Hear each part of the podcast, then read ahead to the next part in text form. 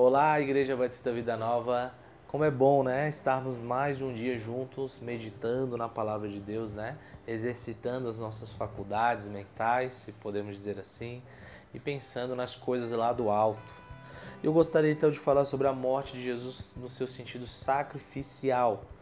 1 Coríntios, capítulo 5, versículo 7 diz o seguinte: Lançai fora o velho fermento, para que sejais nova massa, como sois de fato sem fermento.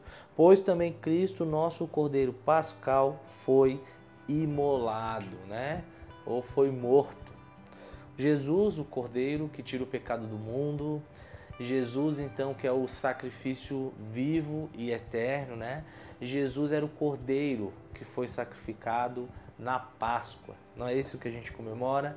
Lá no Êxodo, quando o povo sai do Egito, eles então matam um cordeiro, né?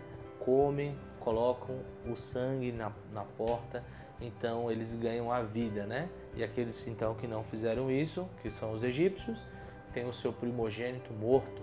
Então aquele cordeiro substituiu, né? Aquele cordeiro foi sacrificado no lugar dos primogênitos do povo de Deus. E é claro que aquele sacrifício, na verdade, ele não era suficiente.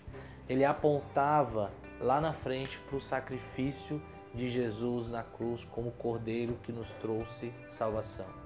Isso não é maravilhoso, meu irmão?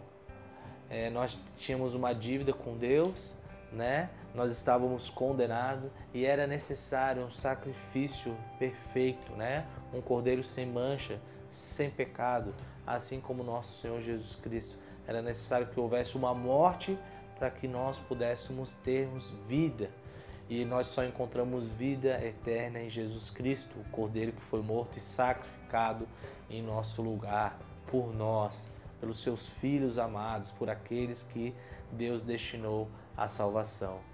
Isso é uma obra maravilhosa. A morte de Jesus, a cruz, é o centro né, da nossa fé e das nossas vidas também. Como é maravilhoso, meus irmãos, um Deus que se sacrifica por nós e tem alegria em dar a vida por seus filhos. Pense nisso. Louve a Deus, seja grato a Deus. Dobre seus joelhos, se possível, e se humilhe diante de Deus com tamanho sacrifício que ele fez por nós. Deus te abençoe.